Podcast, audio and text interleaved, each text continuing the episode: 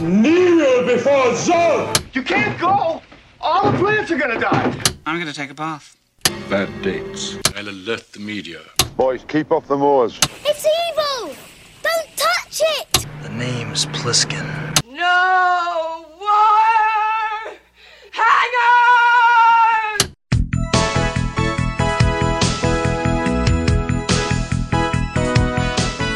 Welcome to Vintage Video, where we're rewatching the 80s so you don't have to. We'll be reviewing every major film release of the 1980s in chronological order, overanalyzing what you've seen and spoiling what you haven't. I'm Patrick O'Reilly, I'm Jesse Bayless. And I'm Richard Wells. and today we're discussing Galaxy of Terror, released October 1st, 1981. It was written by Mark Siegler and Bruce D. Clark, based on an outline by William Stout, directed by Bruce D. Clark, and released by United Artists.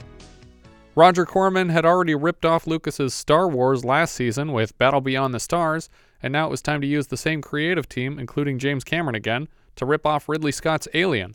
And of course, Cameron was so successful that he landed the job directing Alien's first canon sequel five years later. This was supposed to be a ripoff of Alien? Yeah, kind of. It felt more like a ripoff of Aliens. yeah, actually. Uh, This film was shot mostly on a Venice, California lumberyard, with the planet exteriors being shot in a soon to be demolished Beacons storage facility. Do you guys recall the last time we shot in the soon to be demolished Beacons storage facility? Was that Blood Beach? No, but Beacons gets a shout out in the dialogue. I no, I have no idea. First Monday in October, mm. The building where Justice Loomis finds the death certificate of a Supreme Court case defendant is the Beacons warehouse. Uh-huh. Take me to Beacon's warehouse. What for? Just take me.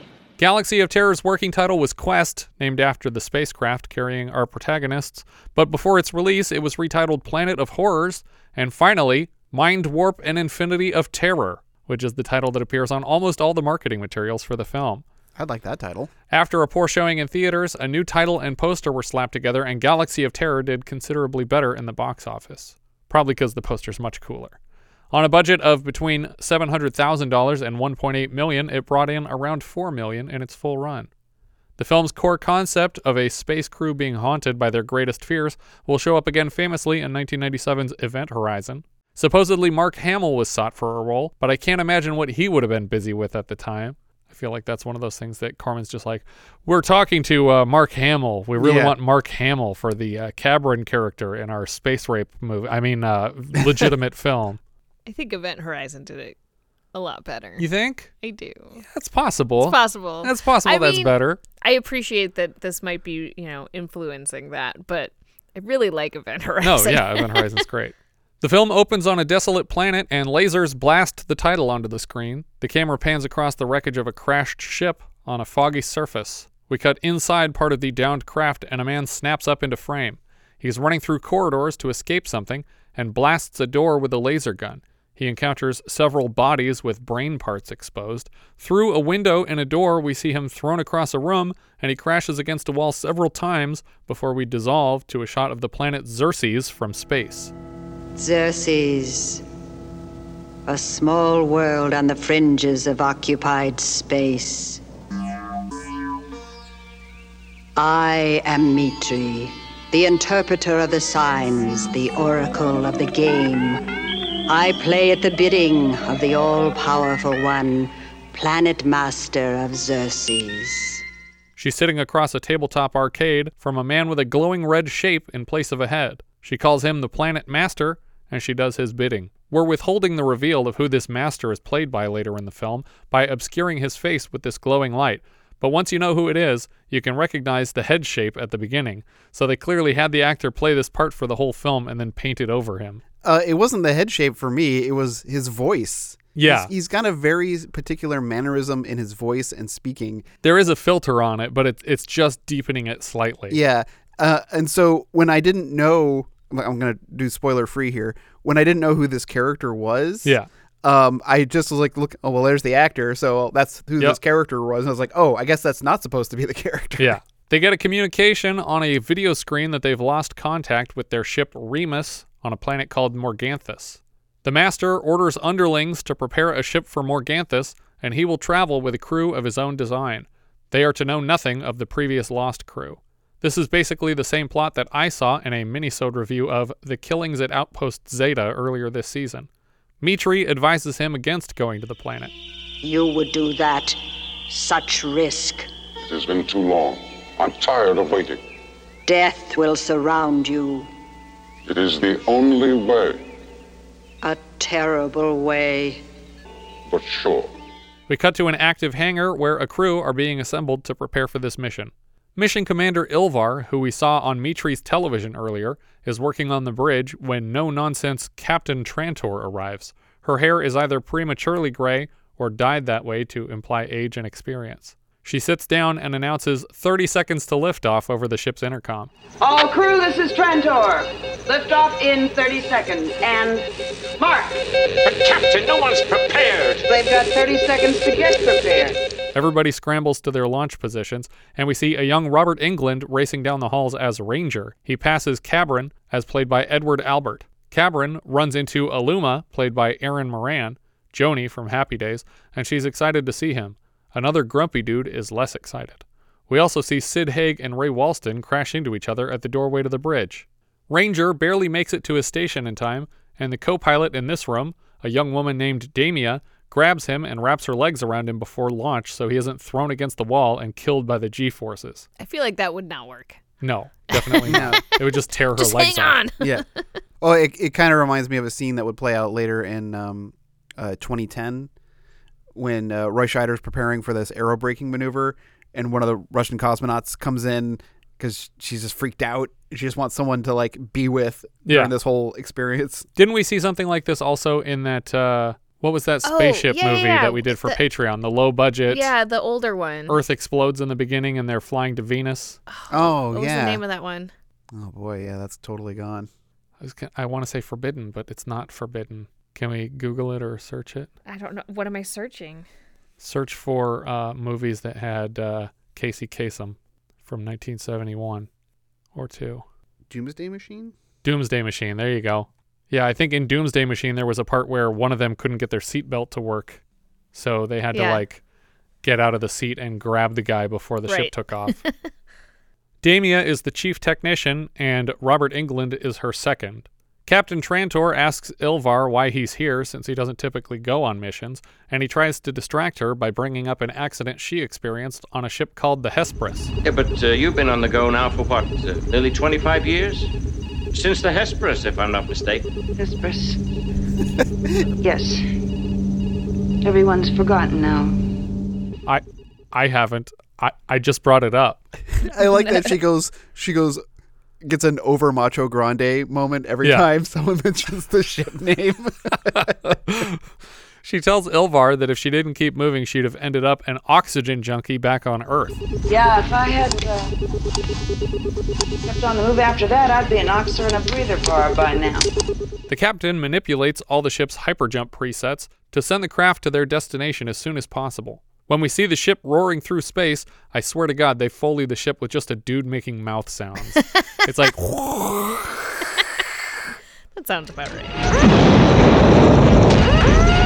We get a sort of 2001 A Space Odyssey warp montage of colors streaming past camera, and then we're in orbit around Morganthus, which is apparently a four minute drive from Earth.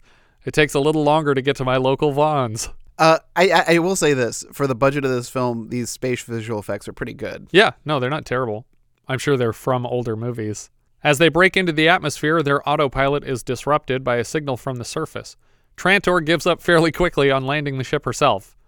We nearly had it. There's nothing I can do. Really. Nothing I can do.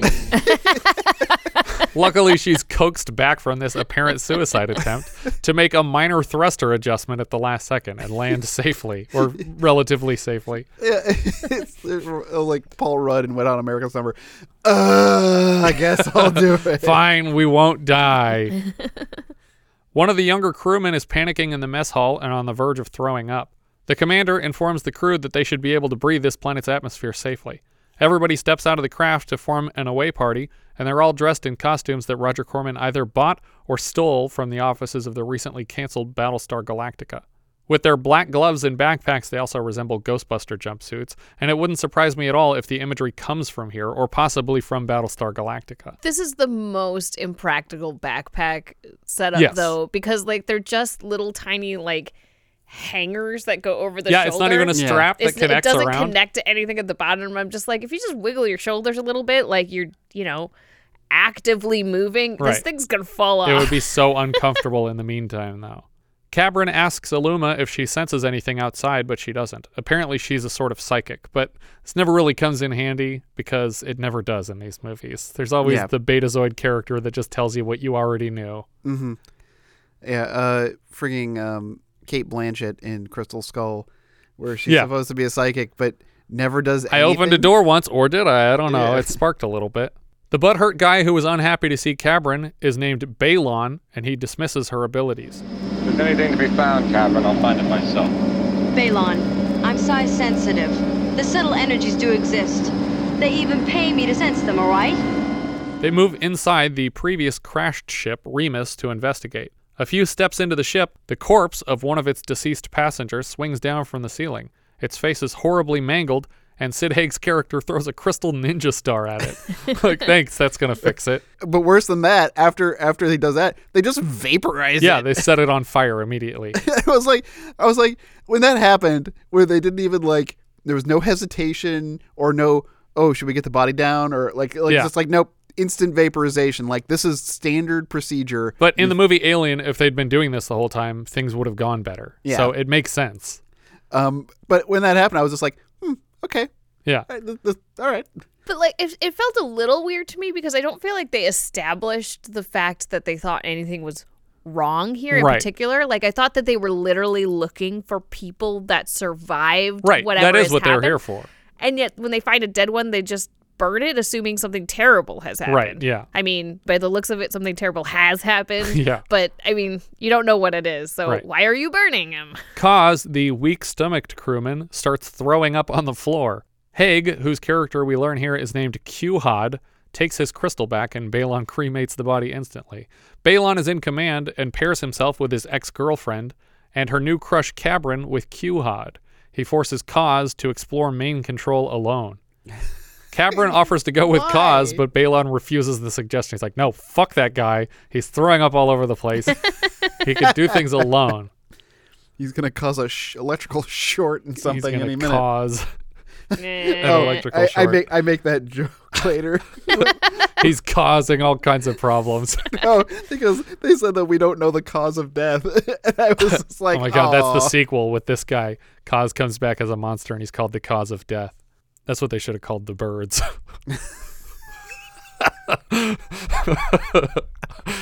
the cause of death. Do you get it, Jess? I You're not get it. I'm not acknowledging You're you. not laughing. I'm not acknowledging The you. hallways of this spaceship are constructed of what look like milk crates for the ceiling, and reportedly McDonald's styrofoam containers were used for the walls. I actually really like the sets of Yeah, this movie. no, they look great actually. I I thought it was surprising. Like I, it's actually a little bit higher budget than I was expecting. Well, I mean, seven hundred thousand. I thought it was incredibly cheaply made. Yeah, Uh, but these corridors are have been reused in multiple films though. Oh, okay. So they weren't totally original to this. I don't think they were totally original, Okay, and they were also at the same time being used on other movies. Okay, that makes a lot more Yeah. sense. I was just like, the fact that there's like a million hallways in this movie. I think there's like six hallways, and they just they just redress them a little. them a little okay, bit. Yeah. fair enough. Kaz, traveling alone, is startled by a frayed electrical wire that swings down from the ceiling with the sound of a whip. Cabrin and Q-Hod find another dead body at the controls, and Q-Hod gives a nod of approval for Cabrin to incinerate this corpse with another shot. Kaz sees what looks like the shadow of a centipede on a wall, and when he moves around a corner, he finds the briefest glimpse of a stop motion animated monster sliding around in the shadows. Is this the only stop motion shot in the whole movie? Um, I mean, some of the creature growing may have been stop motion. Oh, maybe. Yeah. Kaz runs full speed away and crashes into Balon with Aluma. As they turn to leave, Kaz hangs back when he hears something. Suddenly, he's wrapped in antennae, crustacean limbs, and clawed paws, which tear away his scalp, and we cut to Cabrin and Ray Walston's character, Core, walking the halls of the ship. For some reason, back on board the ship, The chief technician and her second are performing Kaz's autopsy. It's like, you guys are technicians and the ship doctors? We get two paychecks this way. Pretty cool. You guys are the Geordies and the Crushers. But like I thought for sure, like there was going to be a scene of them going, "Where's Kaz?" It's like no, we just cut to he's dead and we, we can't figure out why. Yeah, we're checking his brains. Yep, yep. Brains are bad. He got smashed. Balon suggests leaving immediately, but Ilvar says there are four crew members unaccounted for and they're here to collect survivors. They scan the surface of the planet for life, and when they reach a specific direction labeled 419, they get a signal so strong it overloads their equipment. They decide to investigate and find an enormous pyramid. Balon scans the structure with a scope and determines that there is a well in the center, and they could climb down it to investigate.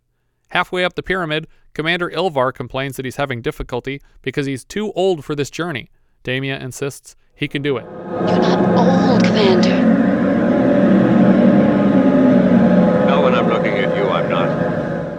Uh, that's not what I meant. Just keep trying, please. I don't want to carry you. Yeah, I was trying to be nice, and now you're getting to Yeah. be weird. He turns and makes it two or three steps up the mountain before losing his grip and sliding back down to her. "Uh, I think I need mouth to mouth. Back at the mouth of the pyramid's well, Ilvar recites a bit of a poem. Doubt. His brother demon to despair. The demon's tail doubt withers those who dare not dare. Yeah, so anyway, uh, which one of us is going to go down first? Commander Ilvar fires a piton into the wall before descending into the hole. The others try to convince him that there are more qualified people to make this attempt, but he's trying to make a self sacrifice, like he knows he's going to die in this thing. Predictably, the piton comes loose almost immediately. Cabarin catches the rope in time, but they continue lowering him into the tunnel anyway. Suddenly, weird tentacle leeches are gripping the commander from every direction. He cuts a few with a knife before succumbing to several more. Uh, the the sound effects on Ugh, these the creatures. slurping? Yeah, it's like oh boy, and they just Yeah. keep reusing it over and over again. Yeah, I just see like a cartoon dog licking him. That's what it looks like to me in my brain. Or or or squeezing a ketchup bottle. yeah.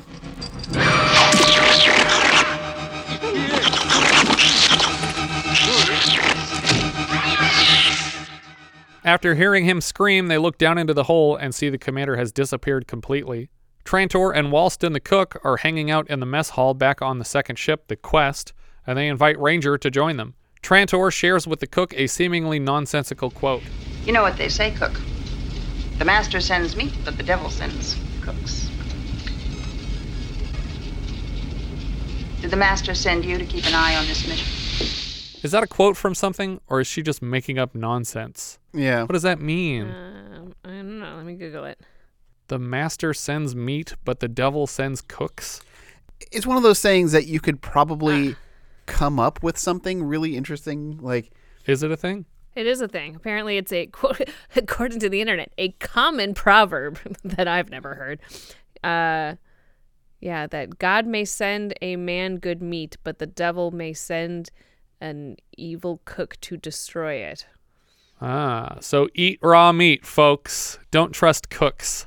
Before the cook can respond, Ranger arrives to take a seat with them at the table. Trantor finishes some story we didn't hear the beginning of about a mission in her past, and Ranger asks if it's about the Hesperus. So apparently, contrary to Trantor's claims, literally everyone remembers the Hesperus. Yeah. Trantor goes into another fugue state. Is this Hesperus? No, it's not Hesperus. Hesperus was. They're out there.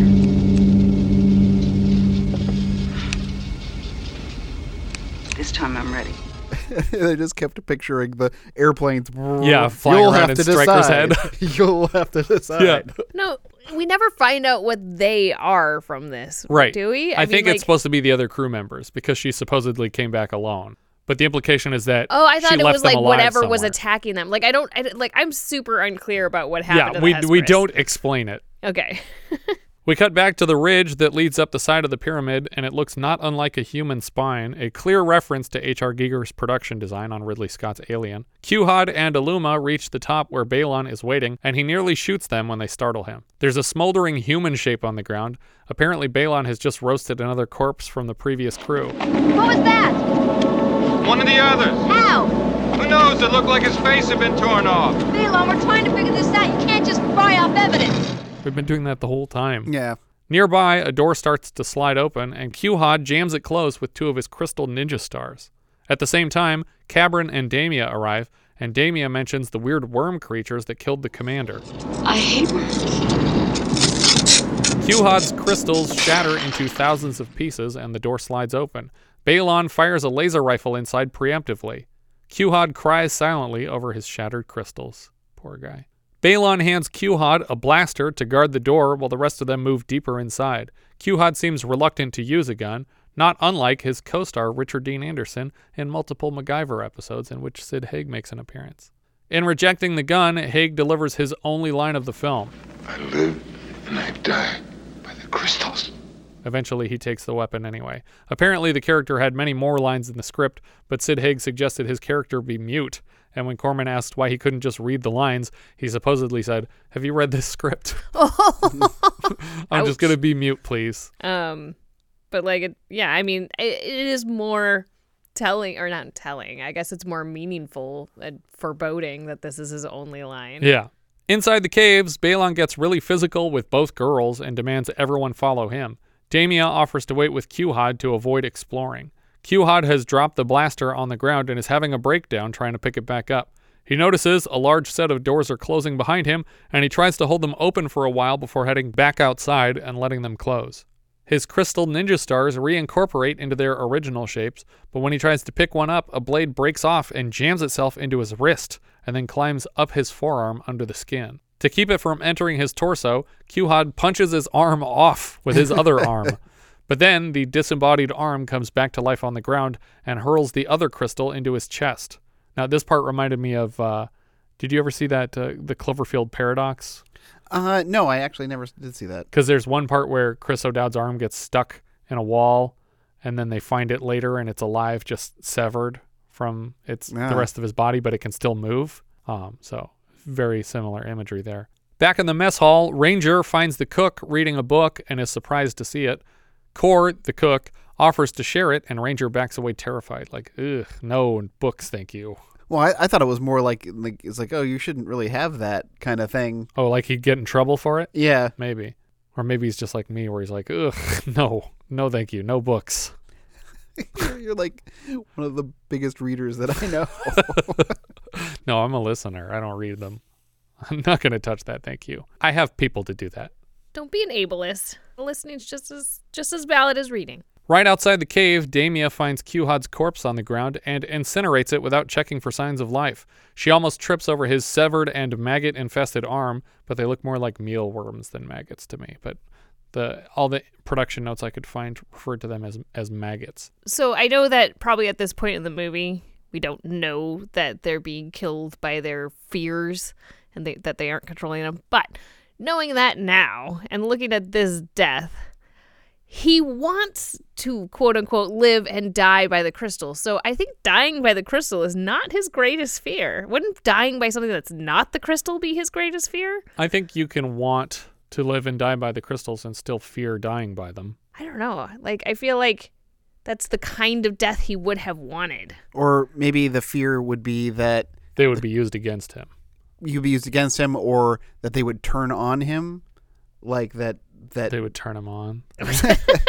well, uh, that yeah, yeah. I guess like like more so that he maybe like there was like a worthiness, like Yeah, I, maybe when he says "I live and die by the crystals," he means like these crystals are here to protect me and they will prevent me from dying. But- so, like, if I die, it's because they failed me, not because they literally turned on me. Yeah. But but I agree. I the most of the fear induced deaths don't really seem like it's like oh this is what you were afraid of. But I we had the same problem with phobia last season, where Yeah. it was just like, was that their fear? That didn't seem like that was their fear, and then she just mm. drowned. she was she was an agoraphobic, and he drowned her in a bathtub. That's not; those aren't related. Yeah. The maggots on this arm are wiggling because James Cameron literally electrocuted them on a metal plate when Corman complained that they weren't moving enough. Well, this is a problem. So we tried this um when What? Back up. What? She was trying to electrocute maggots. No, no, no. So, okay. So we were putting together a haunted house room, or this was in the the technically this was one of the basement mazes where was trying to put together an Oh, area that was right? scary, and we had like this severed head. We dug a hole out and put some plexiglass sheets so you could see the head severed like mm. under the ground and cover it up. And we wanted to put maggots on it, but they they don't wiggle on their own. No. And it was cold and they just don't move. And so it's just like you So it can't just looks like you put it in rice. Like, oh, I dropped my head in some water. Exactly. I don't know I don't know how they get the worms to wiggle on like movie sets and stuff. Well, James Cameron electrocuted them, and that seemed to work, at least temporarily. But he Tom- had to get tiny little sponges for each of their heads. Th- Thomas Edison would be so proud. yeah. Tesla's just weeping in the corner. Damia burns the arm too, but unfortunately leaves one of the maggots alive to suddenly grow very large in size. She steps out to the edge of a cliff to call back to the quest, and as the worm continues to grow, it gets slimier. No one responds to Damia's calls. When it stops at full size, the mealworm looks more like a tardigrade, and it corners Damia against the cave doors. She screams in terror as the monster eats all of her clothes off, and then I have to give a bit of a trigger warning here Yeah. because uh, we're about to discuss some pretty graphic sexual assault. So get ready for that. Uh, he proceeds to rape her on the floor outside the cave. The scene, as written, called for simple toplessness from the actress Taaffe O'Connell, who was supposed to be. Her top was supposed to be torn off and then she was supposed to be eaten by this worm. But Corman had promised investors a love scene featuring the actress, so he tried to fulfill the requirement by rewriting this scene. Director Clark was disgusted enough to refuse to direct it, so Corman stepped in to direct this sequence himself, and despite promising O'Connell that he would utilize a double for all the nudity, he intentionally positioned the camera in such a way that her breasts would remain clearly in frame throughout the entire scene. A double was employed for more of the full body inserts, and as graphic as the scene was, it was originally much worse, with more pronounced humping motions and an implied death by orgasm from the actress. But the MPAA dropped an X rating on the film, and these pieces were not only cut, but destroyed with fire by the editorial team, who didn't trust Corman not to work them back into the cut somehow down the line. Wow. yeah. And tr- uh, I yeah. Yeah, I believe they literally that. used the same backpack torches and lit them on fire. I don't understand in what world he thought investors would be like, yeah, okay, this does this does it the worked. He didn't get sued for not having the love scene with that actress like he promised. Wow. Parts of this scene show up again during a montage of Corman's work under the opening titles of Jim Wynorski's Not of This Earth for some reason. I'm not clear why footage from other movies is used in that one. When the monster has his petite mort, she has a gross mort. Back on the quest, Cor Sorry, what? a petite mort is a French term referring to an orgasm, but it translates to a little death, and then a gross mort is a big death because she dies. Back on the quest, Core and Ranger are in the bridge, and some space only weapons are being fired within the planet's atmosphere, which is doing damage to the ship. Core knocks Ranger out suddenly, and then goes to visit Trantor in her captain cave. She's firing the ship's guns at enemy crafts in space when Core appears and reveals himself to be a spy. I am Ehrman, Weapons Systems Coordinator on the Romulus. Do you remember? Cook, huh? A spy. You spy for them, Cook. You were just a kid. But you were the hero that day, Trantor. You were magnificent. You saved my life. Lie. I was the only one. The only. And that's all we'll get of the Hesperus. That solves all of our questions. Mm-hmm. when she turns to look back at the monitor, all the enemy spacecraft have disappeared, and Core tells her it was a hallucination and she should stop firing these weapons planetside. The enemy ship reappears on the screen and she resumes firing, not believing Core's theory. She grabs a big gun off the wall and wanders away. Ranger stops by to tell Core he just got knocked out by somebody, and of course, Core says he doesn't know who did it. He's like, oh, cool story, bro. They flip through various security monitors to locate Captain Trantor, and somehow, when she opens the main hatch to head outside, the ship loses life support pressure and she's immediately engulfed in flames, mm-hmm. despite the fact that the entire crew have wandered the landscapes of this planet unhelmeted for the entire film. Ranger races toward where he saw this happen on screen, and just as he gets there, Trantor opens the doors in front of him with her last ounce of strength and falls forward skinless into the room as he screams.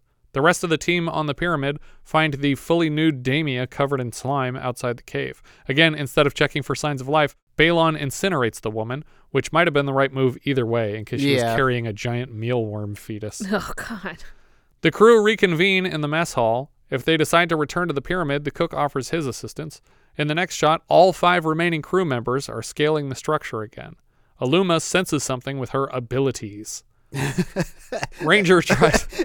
and that's it. That's it. I sense something. Anyway, you all did too. Ranger tries to tell Cabron that he doesn't trust Core when Core interrupts them. They reach a very tall chamber that seems to tunnel vertically directly down the center of the pyramid. Stock wind sound effects indicate a breeze moving down the tunnel. Aluma doesn't want to go another step further. Aren't you afraid? Too scared. Balon is startled by a sound and starts firing his laser rifle randomly. He seems like he's losing it. For some reason, they decide the proper course of action is to slide down these tubes deeper into the planet core. For all they know, they're lava tubes and they're just going to die at the bottom. Yeah, like that's such a terrifying. F- that's a fear. Yeah, like, going down a slide to a potential just bottom and it stops. or or not even bottom. It just gets tighter and tighter and tighter, and Oh, then you're- yeah. you're just stuck. Isn't that like a torture device in uh, Tank Girl? Yeah, Where they put them down the tube, they get smaller and smaller. yeah. Uh, also, when they first encounter this room, it's just a big anus. Yep. It, it's just a big anus in the wall, It's just a big anus, is I think what you're trying to say. and and before that, In exactly as many words. all the hallways are these like thick, veiny walled Yeah. halls With little polyps coming out at you. And I was just like, "Are we in a colon?" Yeah. I was, I was like, I get you're trying to be like creepy and like geegery, I guess. Yeah. Uh, but I was just like, this is this is weird. I feel like I'm watching season three of The Boys. Yeah. The only way it would be worse is if the uh, if the sound of the breeze actually just sounded like a muted fart blowing past them upward. They just climbed into a giant monster's ass that's just sleeping on the landscape. Instead, everyone slides out onto the same platform and they follow an elevated walkway with no railing toward a wall of lights. The floor of the room looks hundreds of feet below them, if there even is one. As they move along the walkway, we see claws reaching up over the side and grasping at Ranger's legs, knocking him over. Now, whose fear is this? I don't know because he doesn't even see the claws. Yeah, and it's and we'll come to realize that that's not his fear. Right. Ranger blames Balon for the fall, not having seen the creature, and Balon shouts at him to shut up. Core finds a switch he can use to open some nearby doors. When the door closes completely, with Balon on the outside, a triangle becomes visible in the ceiling. Suddenly, the lights on one wall all go out, and the only illumination remaining is in the headlights on their backpacks, which are actually pretty cool. They're Yeah, like yeah. the lights come up over the top. But I imagine that there's a full car battery in each of those backpacks. Yeah, they're that definitely they're having heavy. to hoist them around. Yep. Suddenly, Balon is face to face with another demon creature, but just when we expect it to eat him, it fades away. Unnecessarily, though, because as soon as the doors slide open again, the creature is there and attacks him before throwing him off the edge into the abyss below. Which I guess was his fear. The end. He's gone. I thought he was going to be around much longer and be more of an antagonist. Ranger blames Core for Balon's death, but somehow they've lost track of Cook again. They continue moving down the walkway, but Ranger spots something and pulls out his blaster. He admits to Cabron and Aluma that he might be seeing things. He seems to conclude that Cabron is the master and threatens to shoot him until Aluma shouts some sense into him. Aluma steps through the triangle they unlocked by closing the door earlier, and it seals itself shut behind her. As each person steps through the triangle from one side, they are sent to a different room than their friends. Ranger is attacked from behind in his room, and when he spins around to face off against the person, it's another Ranger. We have two Robert Englunds in the shot Freddy versus Freddy. I, I put a, a doppelranger. Ah, no. Oh, because it's just one letter changed. Cabron and Aluma eventually find each other, but they're on opposite sides of a soundproof window. Ranger tries unloading his blaster into his doppelganger, but it has no effect. The clone takes out a knife and slashes open Ranger's wrist with it. Aluma. f- That's not fair. yeah. How come my stuff goes through you and you can cut me? Ah, you know why? Because the slow blade penetrates the shield. Oh. Is that what they say? It that's a that's a Dune reference. I thought it was a, an old Gungan proverb. no, that that's as slow as a blade. uh, no, I'm not doing this. No, I'm that was sorry. perfect. That's You- so offensive to Gungans. I apologize to all our Gungan listeners. They're all dead. Or, or if you watch George Lucas Gunga because he doesn't know the name of the own th- the thing that he wrote. Is that true? Yeah. He says the own name wrong. yeah. Interesting. I mean, I can't blame him. I wouldn't watch it any more than I had to. Aluma finds a new glowing tunnel and reluctantly heads inside. Ranger hits his clone with a few more blasts, which seem to have more effect, but he still doesn't die. Blood, no guts. Can't be real.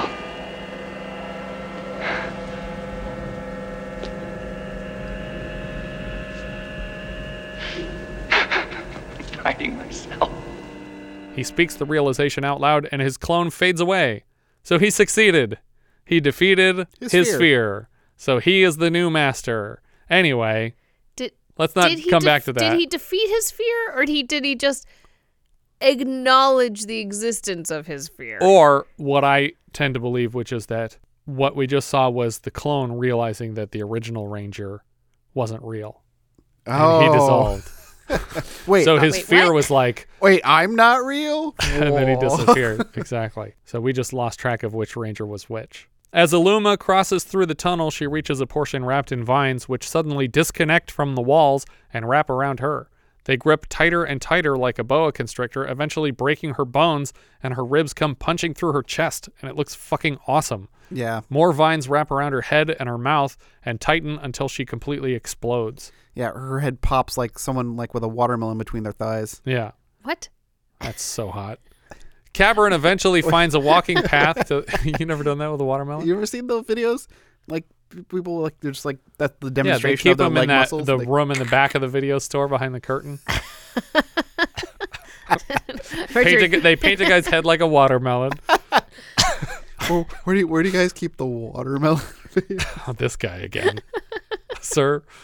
This is a Wendy's. I don't know if I want to go seedless or not seedless. What is happening in this conversation? I don't know. Cabron eventually finds the walking path to the tunnel she entered and notices her corpse deep inside. It's down to him, Ranger, and Core now.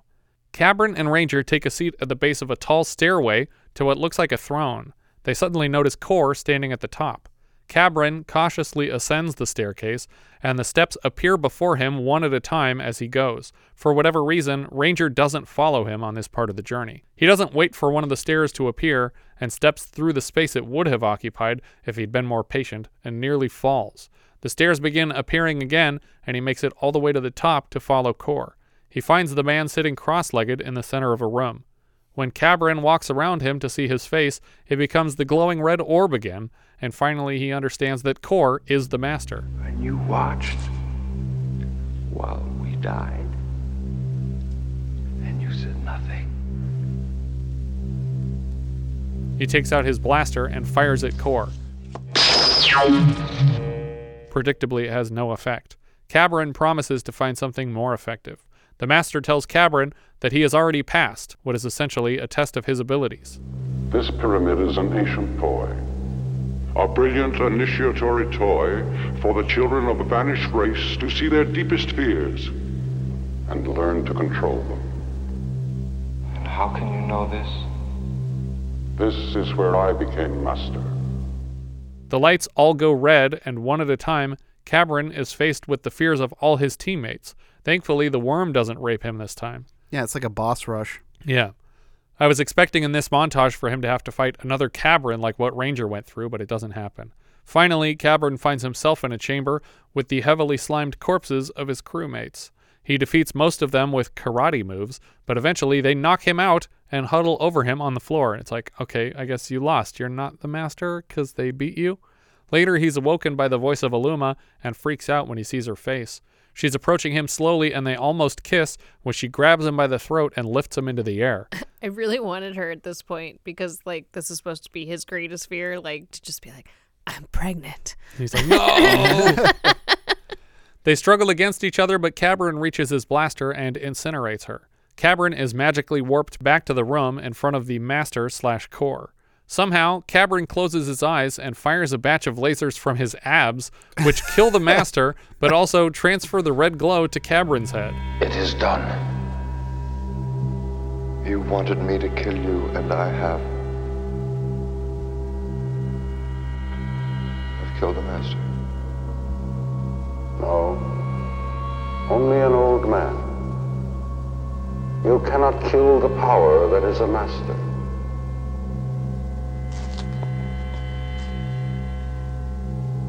I will never do what you have done. Too late. You are the master. I can leave. Refuse. And allow your planet to plunge into chaos. That too would be the effect of your power.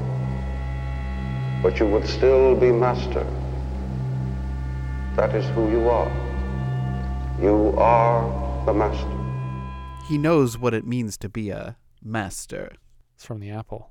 I don't understand what the hell is happening. in this Cabrin pulls out his blaster again and incinerates the old man, and we see a glowing silhouette that reminded me of the Without Warning poster as Core slash the former master slash Ray Walston disappears.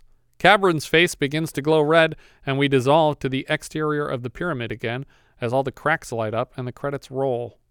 The end. What is happening? Cabrin's the master. Okay. But what does that what? mean? Here's here's my other question. So Core was actually just an enemy soldier during the Battle of the Hesperus and got left on this planet and became the master some time ago? No, because I, I think the implication is that he's been he's been the master for like thousands and thousands Is of it? years. C- Well, because he cause Was he just posing as a member of that other ship during the Hesperus battle? That's what I. I, I, I, this is my interpretation, by the way. I mean, which, which is all you can do is interpret. Exactly. There's no translation. my interpretation is he's he's God, quote, quote unquote, Right. a God, um, and he probably just dips around and becomes people. So he just quantum leaps for fun. Yeah, exactly. Like, what else do you do with the time that you have? You can't die, so you just go around and and hang out. I would Um, probably not do that if I were him. But you might after like a thousand, ten thousand years of like, God, I can't sit here with this old woman anymore and play board games every day. I gotta Yeah. go do something. I would be like, I finally have enough time to review every 80s movie now that I can live thousands of years. Uh, but would would you or would you still not get your notes done in time? No, I'd just be like, oh shit, infinity is less time than I realized. Uh, but that was my interpretation because how he describes the the pyramid as a child's training thing, that, and that's where he got his Yeah. training. Uh, but then I guess my I guess my thought is that he just forgot where it was after all that time. and then he was like, Morganthus, oh my god, that rings a bell. That's where they have that giant uh, Rubik's Cube that rapes you. it's like, why, why are we going there? I don't want to go there if that's what it does. Anyway, that's uh, that's Galaxy of Terror. Um, it does have some decent production value for a uh, Roger Corman movie. Uh, it definitely probably looks the most expensive from what I've seen because in the past, even as recently as Battle Beyond the Stars, it was very, it, it leaned very heavily on matte paintings Yeah. for every set. And this one looks largely practical. We do have, uh, I think there's some matte paintings in that in that opening hangar when they're getting ready for the first launch. Mhm. But after that, most of it looks like real sets that, and maybe some exteriors on the planet. Yeah, and and and like I said, like even the launch bay when they're like it was like Right. I was like okay, you know, Yeah. like it, it it it's it's clearly a miniature, but it, it looks good. Yeah. I, I'm not upset with this miniature. No, but that's not where my problem was for sure. Um, but I did have problems, and I, I do feel like uh, Grace Zabriskie as the Captain Trantor character is a, is a weird choice because she seems like she's supposed to be like this old like wise character who's been through this trauma. Yeah. But she also looks like she's in her early 30s with gray dyed hair. Uh, but you know, um, yeah, because especially for the '80s, she looks she looks '80s 30s. Yeah. Like- yeah. It's just it's a it's a weird choice.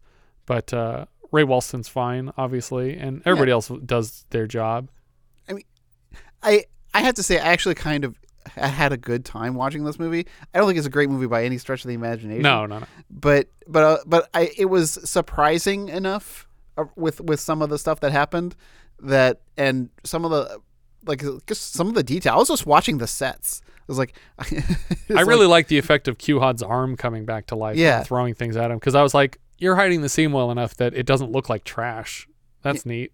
Yeah, like it kind of reminded me of like was I think it was Bowfingers. Like I've read reviews where they don't even mention the sets. Yeah.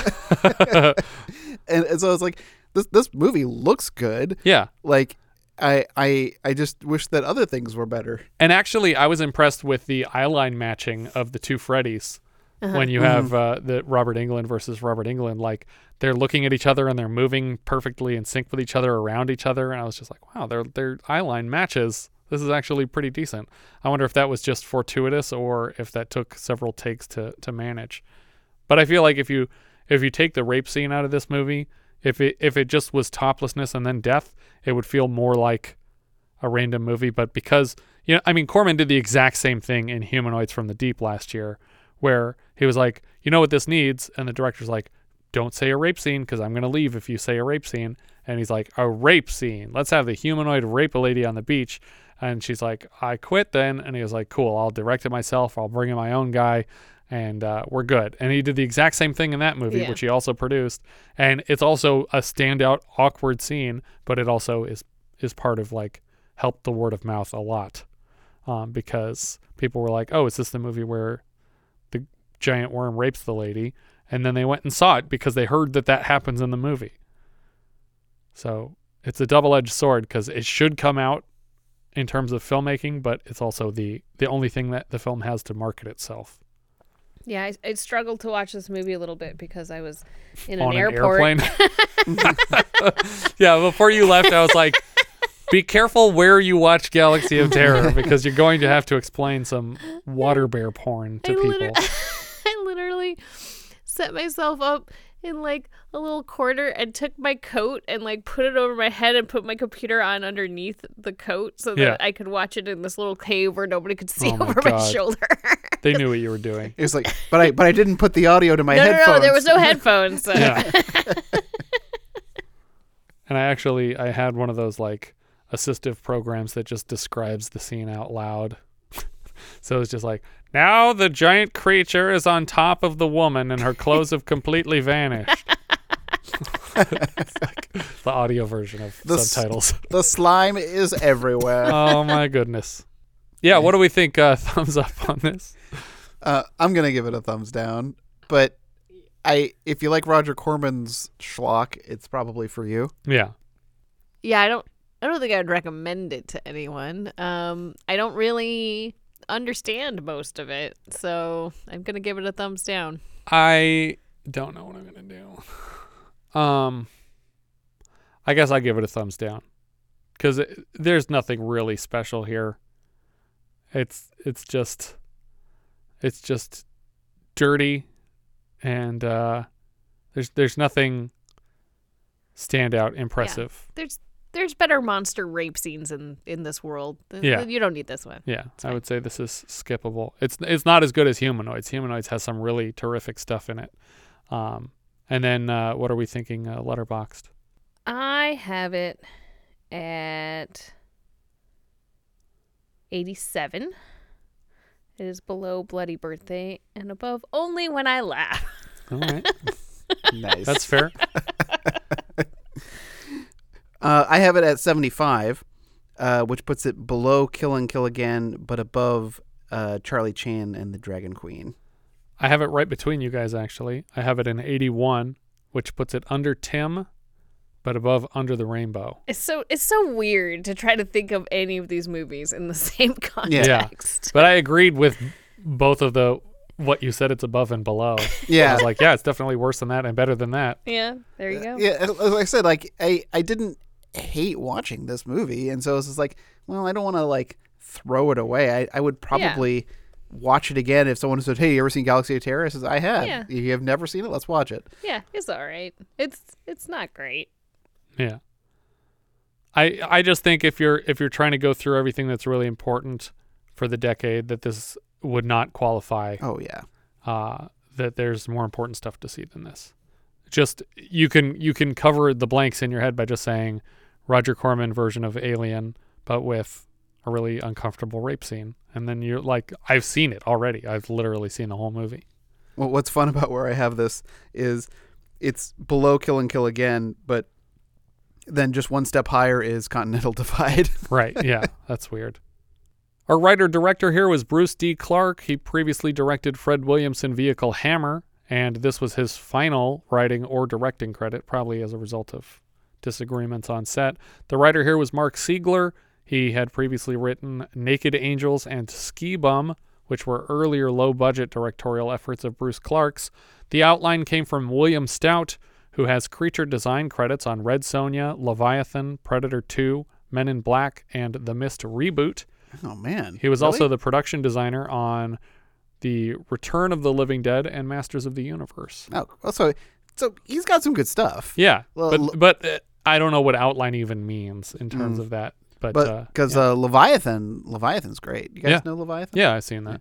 Uh, the music came from Barry Schrader. Uh, not much else. Yeah, Leviathan is is part of that like underwater Yeah, Deep group Star, of yeah, Deep Star Six, the and- Abyss. Yeah, Cinematographer was Jacques Haitkin. We've seen his work previously on The Private Eyes. Later, he DPs The House Where Evil Dwells, Nightmare on Elm Streets 1 and 2, Cherry 2000, Shocker, Maniac Cop 3, Scanner Cop 2, and Wishmaster. And he also worked camera crew on Fast 8, Kong Skull Island, and Venom.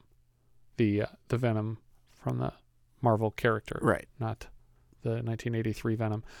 Uncredited cinematography from Austin McKinney, who is probably a friend of Cameron's based on visual effects credits for Battle Beyond the Stars and Escape from New York, for which uh, I think we said James Cameron did some matte paintings. Later, he provides effects for Slapstick of Another Kind, Jaws 3D, The Terminator, and Syngenor, which is the sequel to Scared to Death, or the remake of Scared to Death with the same monster design, but they named the movie after the monster instead of just the phrase Scared to Death for no reason. Editor Larry Bock also cut Death Sport, Avalanche, Rock and Roll High School. We've seen his work on Alligator, and he's back next week to edit Smokey Bites the Dust. He also cut Joysticks, Breakin', Rambo First Blood Part 2, Critters, Bill and Ted, Don't Tell Mom the Babysitter's Dead, The Mighty Ducks, The Santa Claus, Bring It On, 17 episodes of the Sarah Silverman program, and a couple community episodes. So, busy guy. Uh, another editor credit here for R.J. Kizer. He has mostly ADR editor credits on titles like Arachnophobia, Kindergarten Cop, My Girl, The Lion King, Street Fighter, X Files. Uh, that's both X Files movies, I think. Uh, X Men 1 and 2, Inception, Interstellar, Dark Knight Rises, and most recently Bad Boys for Life. The third editor credit is for Barry Zetlin, who also cut Breakin' 2, Electric Boogaloo, Ghoulies 2, Friday the 13th 7, and Children of the Corn 2. Edward Albert played Cabron. Allegedly, Keith Carradine was considered for the part. Hmm. He is the son of Green Acres' Eddie Albert. We saw him last as Brian in When Time Ran Out. He might be best known for playing the father of the Red Ranger and the main antagonist of the Power Rangers Time Force Rangers series. Erin Moran played Aluma. She's best known as the titular Joanie of Joanie Loves Chachi and from Happy Days. Ray Walston was Core. Walston beat out Ferdy Mayne, who played Jack Palance's dad in Hawk the Slayer last season, and Henry Gibson, who played the leader of the Illinois Nazis in Blues Brothers last I season. I I would have loved to have seen Henry Gibson is this? Gibson Yeah. With his soft-spoken kind of attitude, and he's so Yeah. small. It would feel like he's antagonizing the one where he's like, I was a spy on that mission. And she's like freaking out on him. He also plays Luther Billis in South Pacific, Mr. Applegate in Damn Yankees, Joe Dobisch in The Apartment, Mad Jack Duncan in Paint Your Wagon, J.J. Singleton in The Sting, and we saw him last as Poop Deck Pappy in Altman's Popeye. He's Mr. Hand in Fast Times at Ridgemont High, and the newspaper vendor who keeps getting blinded and deafened in Johnny Dangerously, which is a joke I really like in that movie. Uh, I like him as Boothby from uh, Star Trek. Yeah, and he might also be best known for a character he played named Armitan, a suspicious anagram for Martian, in the movie My Favorite Martian after having played the lead Martian on the My Favorite Martian TV series in the 60s. Bernard Behrens played Commander Ilvar. He was Robert Lingstrom in The Changeling and The Real Doctor in Resurrection earlier this year. He's also James Gladstone in The Man with Two Brains, and we saw him last as Elegant Doctor in Loving Couples. He's back next in Firefox. Zalman King played Balon. He's the director of a lot of erotic content, including all the Red Shoe Diaries series, uh, starring Fox Mulder and Joey Tribbiani, that was adapted into the Showtime series. We mentioned him last for his story credit on Roadie. He had a story credit on that, and he acted here. He doesn't act a lot. Robert Englund played Ranger. I just saw one of his early titles, Tobe Hooper's Eaten Alive, as the middle of a Hooper trilogy at the New Beverly last month. We'll see him again very soon as Harry in Dead and Buried, but he's obviously best known as Tim Wexler from MacGyver episode Flames End. Mm-hmm. Quite recently, he made an appearance as Victor Creel in the latest season of Stranger Things, and yes, he's Freddy Krueger, but you knew that. Taaffe O'Connell played Damia. She was a ring girl in Rocky 2, and we saw her last season as Jane in New Year's Evil.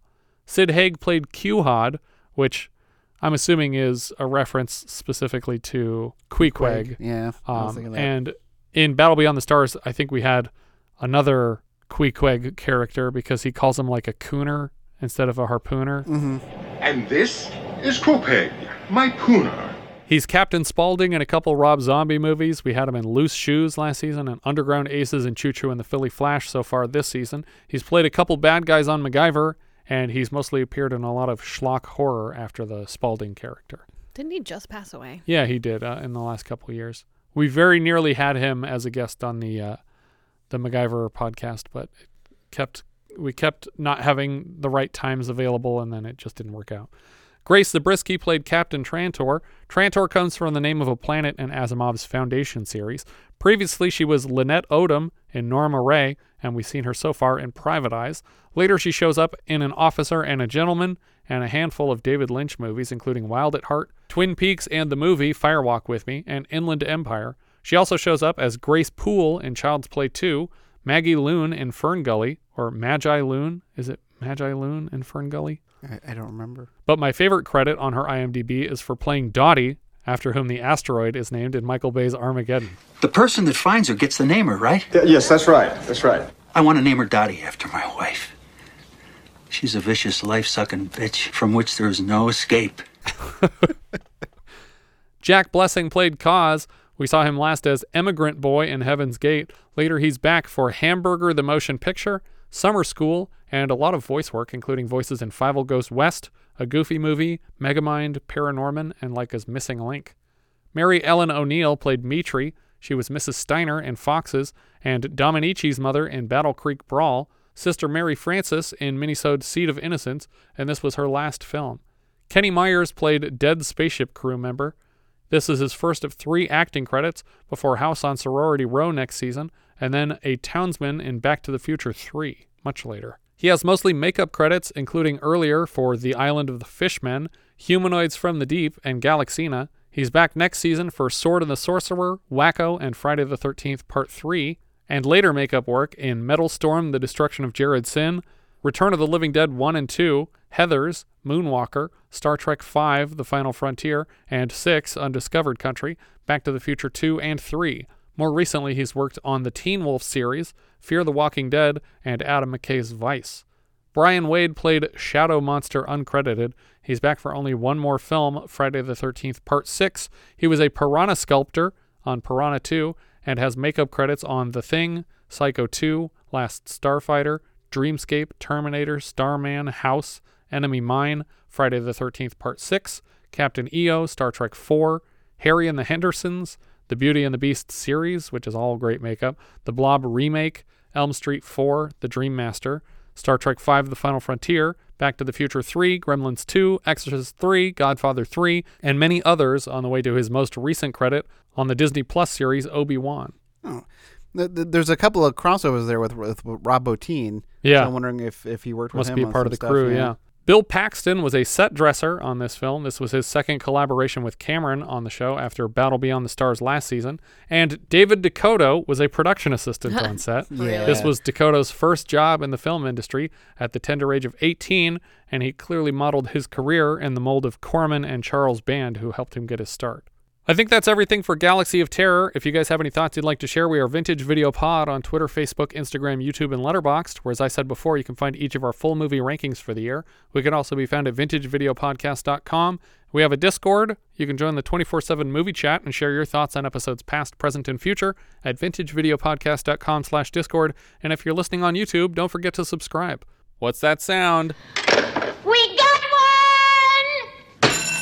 That's right, it's a new patron, John Rounseville. As a $5 patron of the show, John now has access to 36 full-size 70s reviews and 40 minisodes from 1980, and a hand in choosing next month's film. Thank you so much for listening, and we hope you'll join us next time when we'll be discussing Smokey Bites the Dust, which IMDb describes like so. This movie follows the rivalry between a small town sheriff and a small town teenaged thief who steals cars and destroys them with the sheriff's daughter by his side.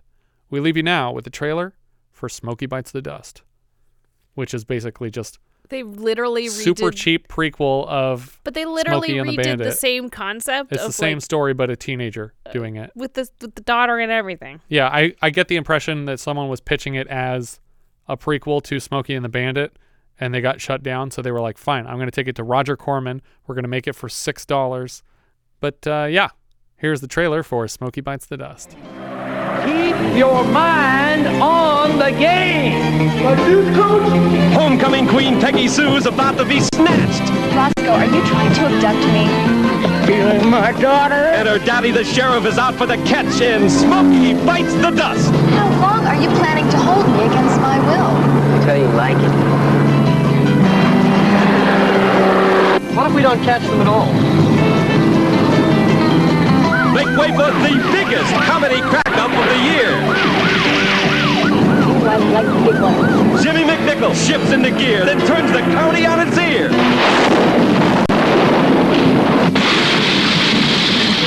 Like this? Oh, yes, that's very good. Boldly go where no man has gone before. Ah!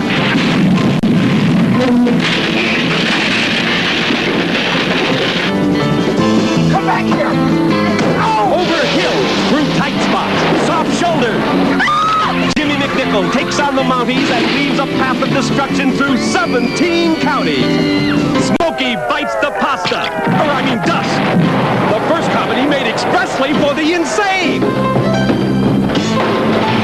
You got it! Smokey bites the dust. It couldn't happen to a nicer guy. Ooh, terrific.